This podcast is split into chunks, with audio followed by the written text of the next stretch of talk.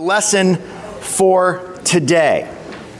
So, my name is Joe Collins, and we're I'm glad you're here with us this morning. We, uh, as Simi Church, have been going through a series entitled Jeremiah, the Branch of an Almond Tree, and been focusing on what we call cringeworthy things that God made Jeremiah do. Now, last week we talked about the time that God made Jeremiah wear a yoke, an actual yoke like an animal would wear, to a very high level meeting.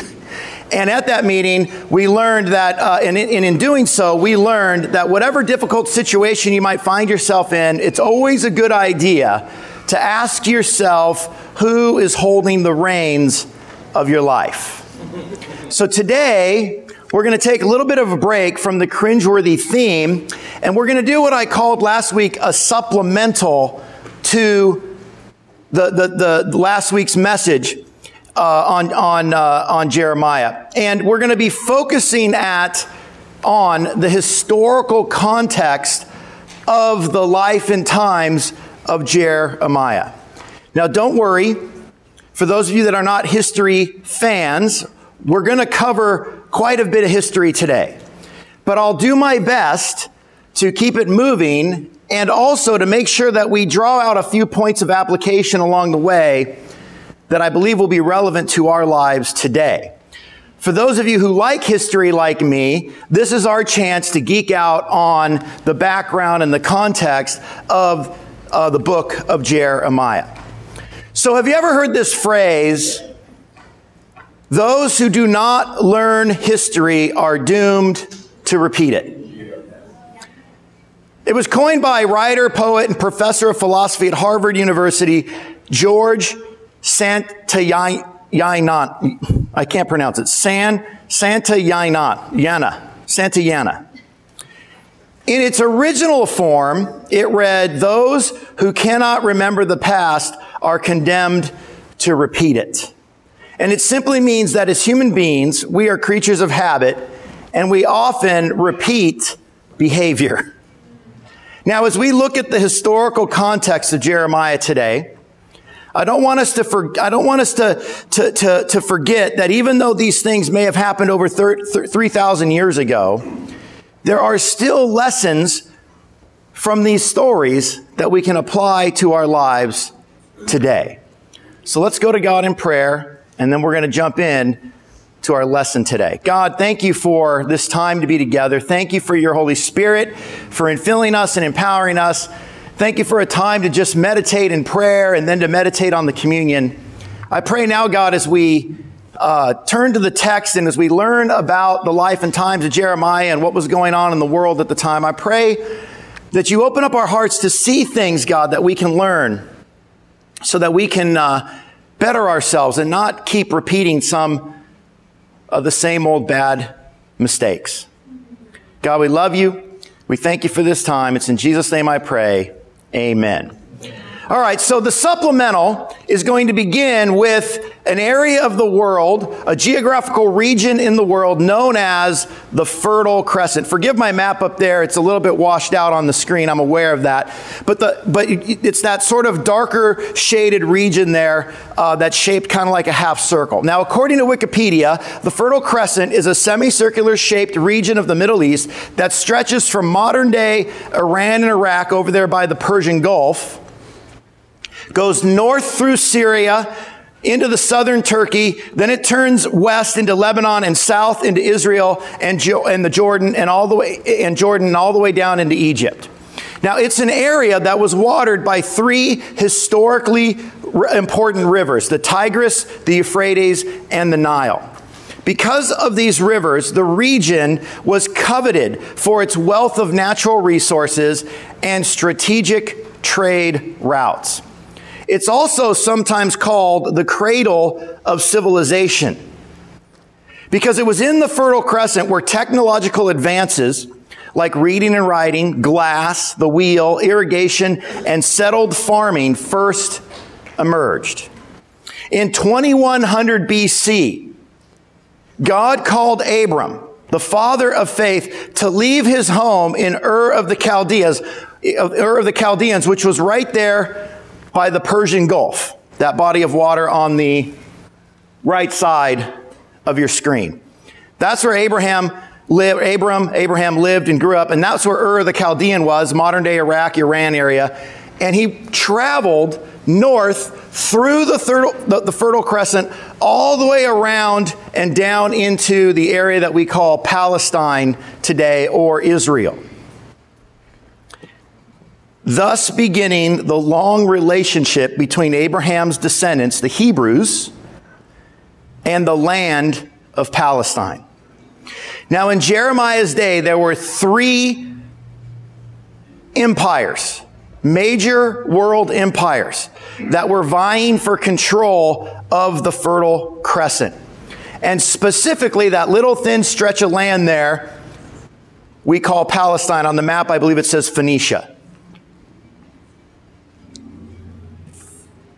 The first was the Egyptian empire. They were the first and the oldest of the empires. And at one point, their empire stretched all the way up into Syria from Egypt and covered that area that we call Palestine. The second empire was the most dominant empire in Jeremiah's day. This was the Assyrian Empire. They controlled almost the, basically the complete area of the Fertile Crescent. They were the most dominant and powerful force at the time, at the beginning of Jeremiah's life. The third empire that was vying for control was the up and comers, the Babylonians. And they eventually superseded Egypt and Assyria and became the dominant force in the Fertile Crescent.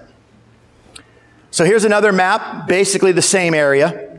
I don't know if you know this, but the life and times of Jeremiah are among some of the most important and best documented in Old Testament history. As a result, many of the events mentioned in Jeremiah can be synchronized with world events and dates to a degree unparalleled in the writings of any of the other prophets.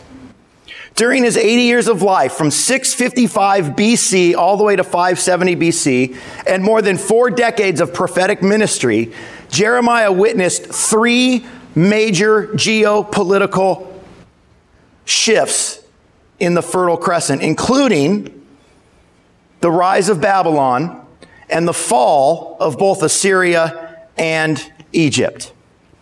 In 722 BC, Samaria, the capital city of the northern 10 tribes of Israel, fell to Sargon II of Assyria.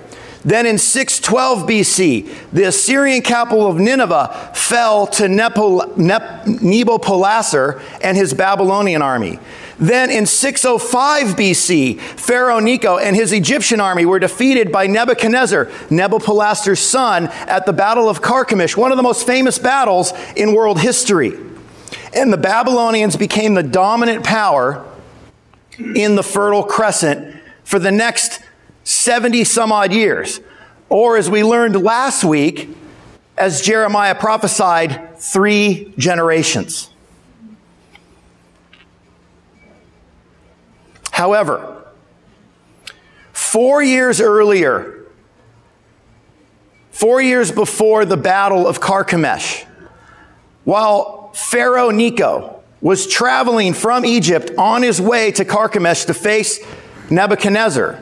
He had to pass through the area of Palestine, specifically the nation of Judah and the capital city of Jerusalem. Along his way, the king of Jerusalem, of, of, of, Judah at the time, was a man named Josiah. Josiah was good friends with Jeremiah. And Josiah was a good king.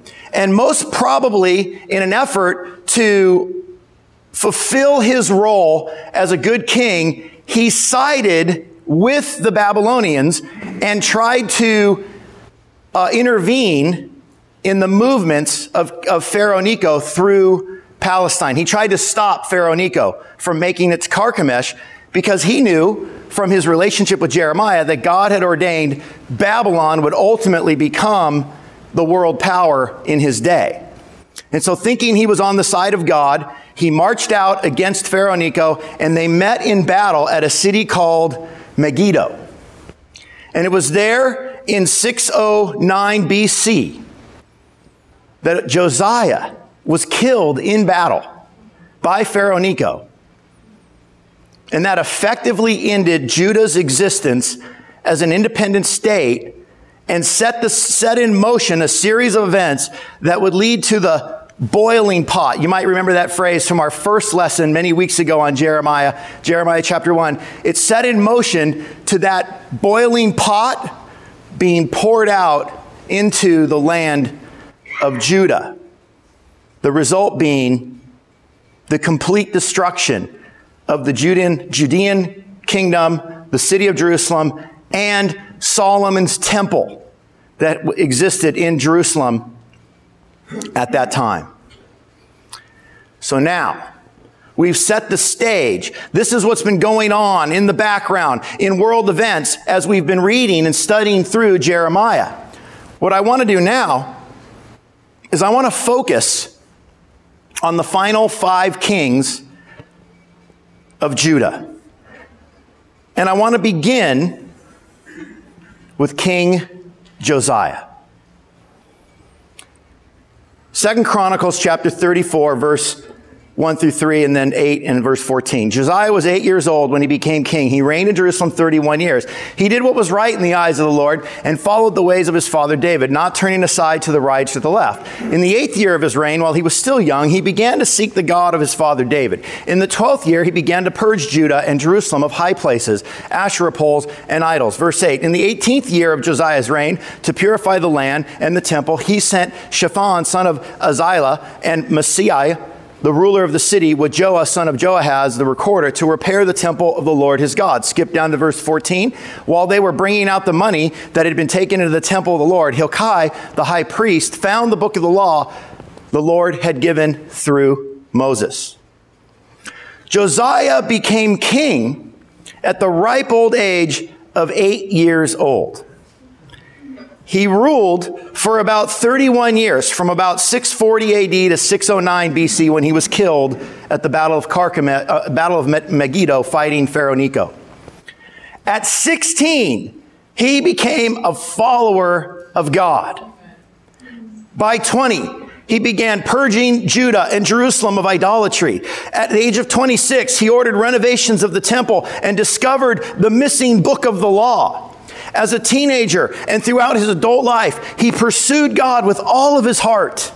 Even up to his death at Megiddo, just shy of his 40th birthday, he was faithfully leading Judah away from idolatry and toward godliness.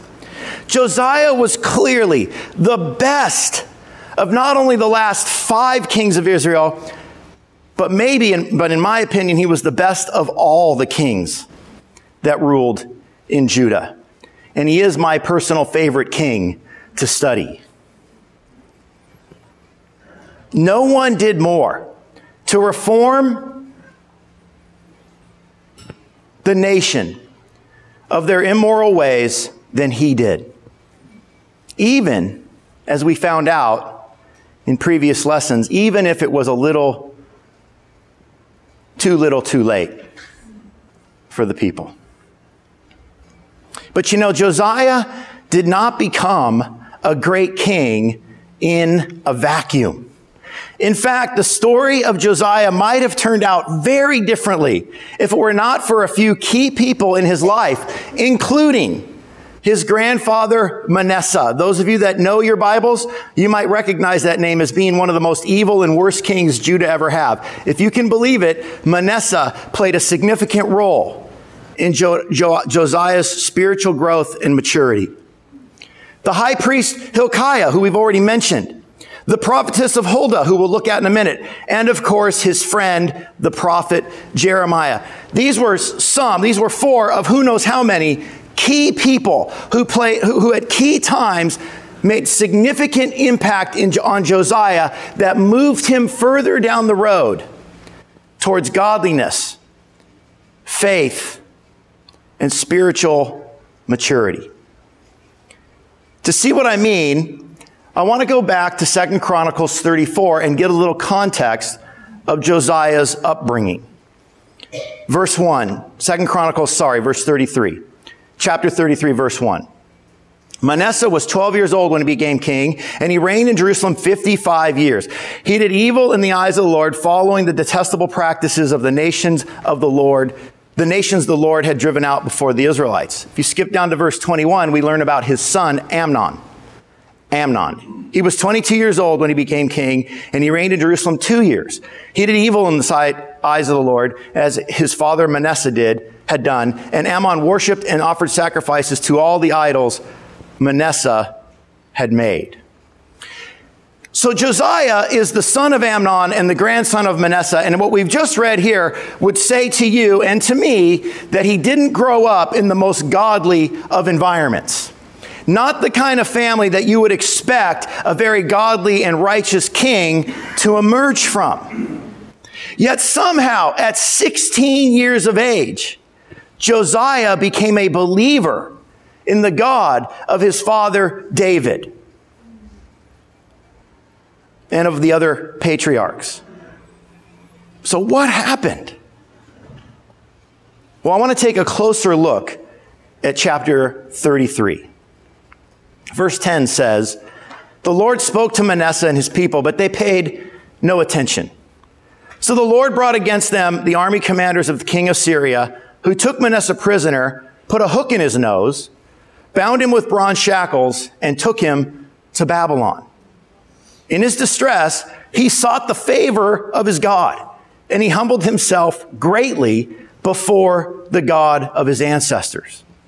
Verse 14. Afterwards, he rebuilt the outer wall of the city of David. Verse 15. He got rid of the foreign gods and removed the image from the temple of the Lord, as well as the altars he had built on the temple hill and in Jerusalem, and he threw them out of the city. Then he restored the altar of the Lord and sacrificed fellowship offerings and thank offerings on it and told Judah to serve the Lord, the God of Israel. It's an incredible story, but King Manasseh, who is considered to be a bad king, an evil king, for much of his reign was a failed king. He did not serve God. He did not bring people closer to God. And as a result, God judged him, and he was literally taken with a hook in his nose all the way out of Egypt, all the way out of Judah, and all the way around the Fertile Crescent and in to Babylon. There, he came to his senses and he realized that maybe I had made some bad choices in my life. And he began to call on God's name. How many of us can relate to finding ourselves in a bad circumstance and suddenly we turn to God? This is King Manasseh. So late in his reign, he begins calling on the name of the Lord. And surprisingly, God lets him return to the throne in Judah, where he goes about making significant reforms. One of the worst kings in the annals of the kings of Judah has repented, begun calling on the name of the Lord and calling the people to follow him in his repentance.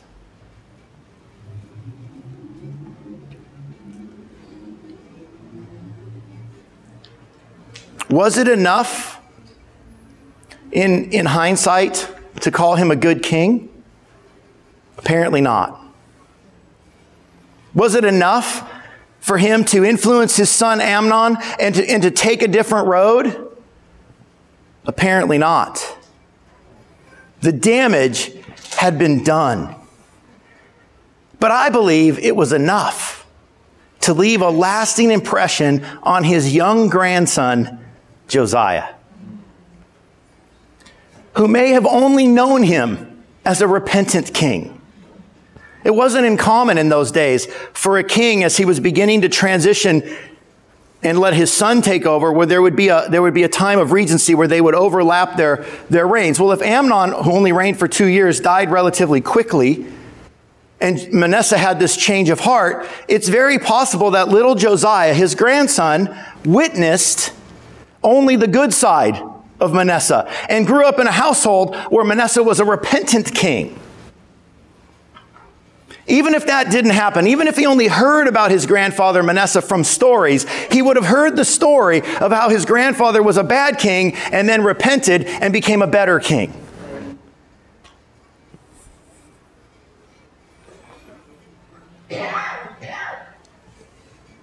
I believe wholeheartedly that Manasseh's change of heart made a significant difference in the trajectory of Josiah's life.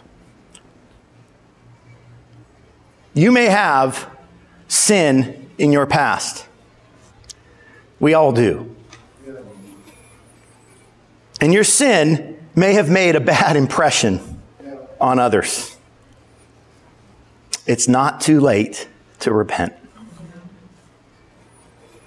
You may not be able to right all of your wrongs, but you might right some of them. It's never too late to make a godly impression on the people you love. Another key person who had a significant influence on Josiah, Josiah's life and faith was the high priest Hilkiah. Second Chronicles 34 verse 8. In the 18th year of Josiah's reign, to purify the land and the temple, he sent Shaphan, son of Azaliah, and Maaseiah, the ruler of the city, and Joah, son of Jehoahaz, the recorder, to repair the temple of the Lord his God. They went to Hilkiah, the high priest, and gave him the money that had been brought into the temple of God, which the Levites, who were the gatekeepers, had collected from the people of Manasseh, Ephraim, and the entire remnant of Israel from all the people of Judah and Benjamin and the inhabitants of Jerusalem. Verse 14. While they were bringing out the money that had been taken into the temple of the Lord, Hilkiah, the priest, found the book of the law of the Lord that had been given through Moses. Hilkiah said to Shaphan, the secretary, I have found the book of the law in the temple of the Lord. And he gave it to Shaphan. This passage tells us that not only was Hilkiah high priest during the reign, during Josiah's reign, his lifetime, but he also supervised the repair work being done on the temple at Jerusalem. And he was the one who discovered the missing scroll that they called the book of the law. It was probably Deuteronomy. Now, verse 1 of Jeremiah chapter 1 says this the words of Jeremiah, son of Hilkiah, one of the priests at Anathoth in the territory of Benjamin. This tells us that Jeremiah's father was a priest by the name of Hilkiah. Now, I can't be for sure if this is the same Hilkiah who was also the high priest in Josiah's day, but if it was, it would mean that Hilkiah influenced from a very early age the two most important people in Judah, the King Josiah and Jeremiah the prophet.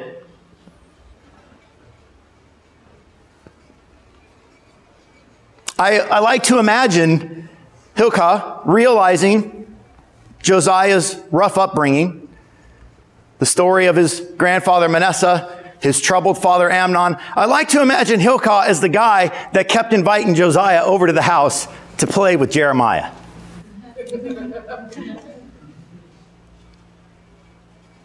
Whether it's true or not, we don't know for sure. We can't be sure, but it is an interesting coincidence that they have the same name and they were both priests. But the thing that we know for sure is Hilkiah was a godly man. After all, he was the one overseeing the repairs of the temple in Jerusalem that had fallen into disarray long before Josiah ever became king. So he was a godly man. And without a doubt, as a godly man and the high priest, Josiah would have been raised hearing sermons preached by Hilkiah. And there's no doubt in my mind that Hilkiah's preaching, his words, played a significant role in shaping young Josiah's mind and affecting the trajectory of his life. My wife and I have three kids, and I love being around when my three kids have their friends over, especially when they have friends who didn't grow up in a believing home who, or who aren't being raised in a believing home. And we always make it a point to connect with them, especially those to talk to them and encourage them and to hear them and to build some sort of bridge between us and them. Who knows? what God might do with my words in them. I also want to mention how grateful I am, my wife and I, all the parents really, I'll speak on behalf of all of us, for any one of you who is serving or has ever served in any one of our youth ministries, from Kids Kingdom all the way up to campus ministry. Whether you know it or not, the words that you spoke or that you speak to these kids has an effect on their future. We are so grateful for friends like the Cuevas, Gerardo, who spent months, even years, teaching my kids the basics of the Bible. I'm so grateful for anyone who's ever served in any one of these ministries because you have been laying a foundation in these kids' lives. A lot like Hilkiah did with Jeremiah and with Josiah. Thank you, campus ministry, for hanging out at the staycation. My wife mentioned that you look like you just woke up. I'll be a little kinder. I think you look great. But let me tell you, what you do at these events and the time you spend is priceless. Any one of you who spends time with a kid who doesn't know God, doesn't come from a family of believers, isn't being raised with a spiritual or a godly, in a godly home. Every time you reach out and spend time and talk, you're making a difference. You may not know it, but you're making a difference. Your words matter. You just might be the difference between those kids turning from God toward God.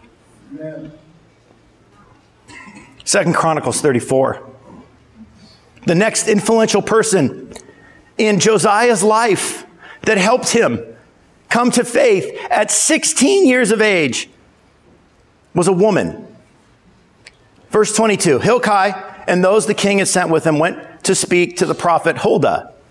So they took her answer back to the king. Then the king called together all the elders of Judah and Jerusalem. He went up to the temple of the Lord with the people of Judah, the inhabitants of Jerusalem the priests and the Levites, all the people from the least to the greatest. He read in their hearing all the words of the book of the covenant, which had been found in the temple of the Lord. The king stood by his pillar and renewed the covenant in the presence of the Lord to follow the Lord and keep his commands, statutes, decrees with all his heart and soul, and to obey the words of the covenant written in this book. At 26, Jeremiah, um, Josiah launches a, a, a, a, renovation of the temple, which had fallen into disrepair. And Hilkiah, the high priest, oversaw the work, and they found the book of the law.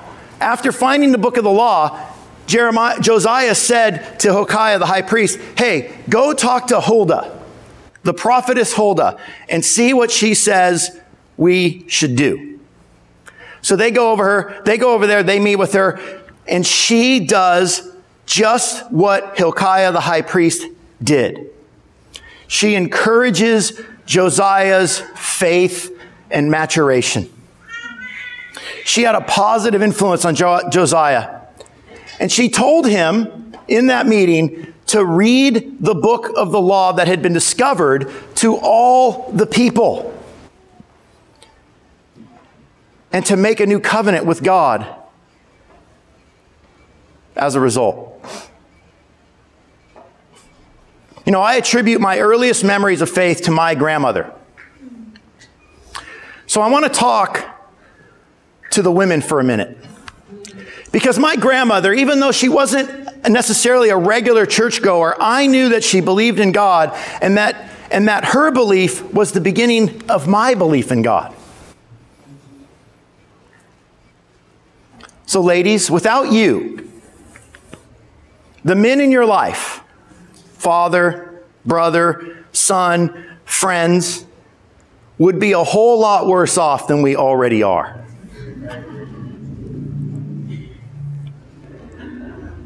Please use your voice to encourage us.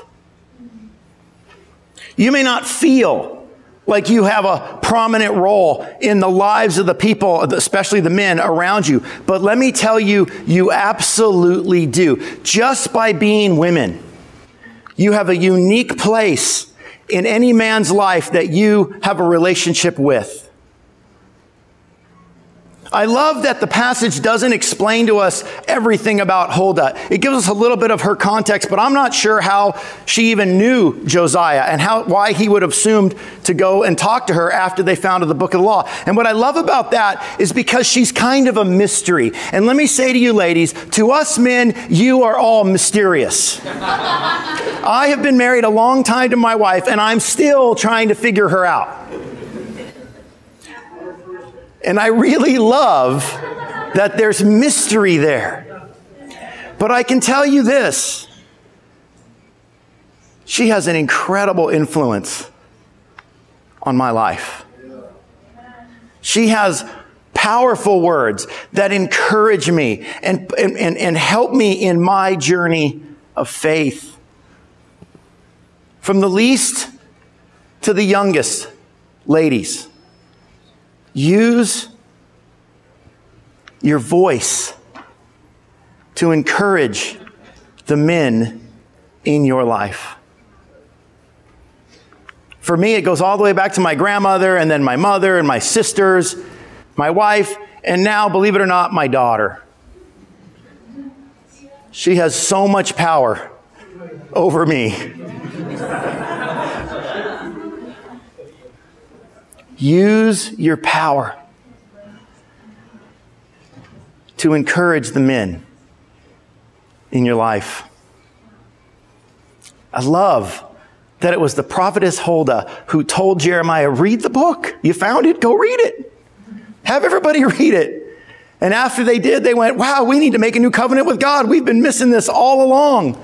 Trust me, ladies, that is a perfect example of how every man feels when a woman gives them advice and it's correct. Oh, I would never have thought of that. You play a very important role in, in our lives. Verse 25. I want to come to now Jeremiah and the influence he had on Josiah. Verse 25 Chronicles chapter 35. Jeremiah composed laments for Josiah, and to this day, all the male and female singers commemorate Josiah in the laments.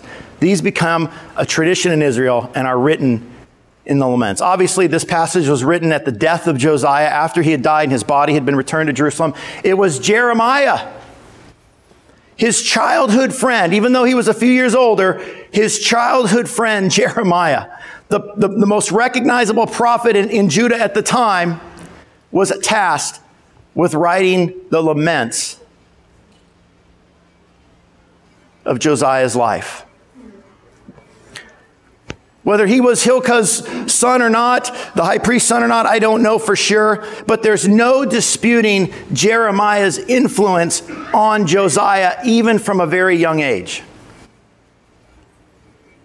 It was mostly Jeremiah's preaching that prompted Josiah to go out to battle and face Pharaoh Necho because in his mind he was doing he was just trying to advance the will of God. He knew Babylon was going to win. Jeremiah had been saying that for a long time.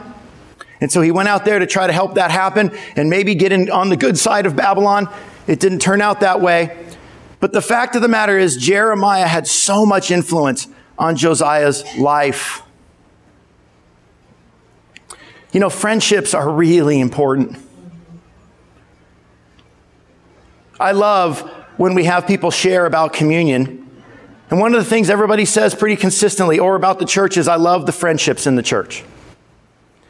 I want to tell you, I love the friendships in the church. I hope you love the friendships in the church. I hope you find them fulfilling and helpful and encouraging. Friends matter. You need to choose your friends wisely. Josiah did not start off in a very good situation. He had a very evil grandfather and a very evil father. It wasn't the best of circumstances. Yeah, his grandfather may have repented, but if it were not for Hilkiah the high priest, if it were not for Huldah, and if it were not for his friend Jeremiah, the story of Josiah would have turned out totally different. Here's my point. Faith doesn't happen in a vacuum. It requires key people at key times to help it grow and to keep it going. Let's be the kind of faithful friends that Josiah had. Let's be that for each other. And let's be that for our oikos, the people God has supernaturally and strategically placed in your life for you to be Christ to. Let's be faithful friends to them. What does that look like? It looks like praying for them regularly. It looks like investing in them regularly. It looks like inviting them to church. And it looks like preparing yourself to be the best you you can be, to make the best impression on them that you can. Faith doesn't happen in a vacuum. It takes friends. I'm going to end it here.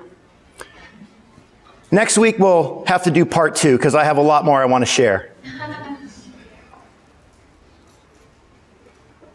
We'll look at uh, the other four remaining kings of Judah, and more importantly, we'll take a step back and look at what God was doing through all these cataclysmic world events that were going on in the, the life of Jeremiah. But before I go, I want to close with this thought. Those who cannot remember the past are condemned to repeat it. Let's take what we learned today. It's never too late to make a godly impression, and your words matter, and be a friend. And let's apply it tomorrow so that we can write a new script in the lives of someone that God has put in our path. We're going to stand, we're going to close out with a word of prayer, and you'll be dismissed.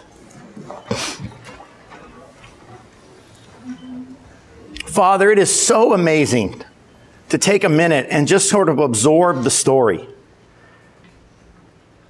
With all the things going on in the world in Jeremiah's day, what really mattered were a handful of people who really cared about Josiah who went on to become a great king and made a tremendous and, and lasting impact on people, even to this day.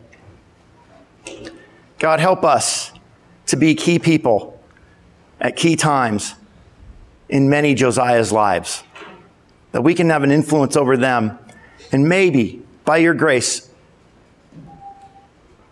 spur them on to faith and maturity. God, I just thank you so much for the beauty of your word and all of that that goes into it and of all the whole story. It's amazing when we get into it. Help us to find and continue to find inspiration as we, as we read your word. I love you. I thank you for today, and I pray that you bless our day today. It's in Jesus' name we pray. Amen. Amen. You are dismissed.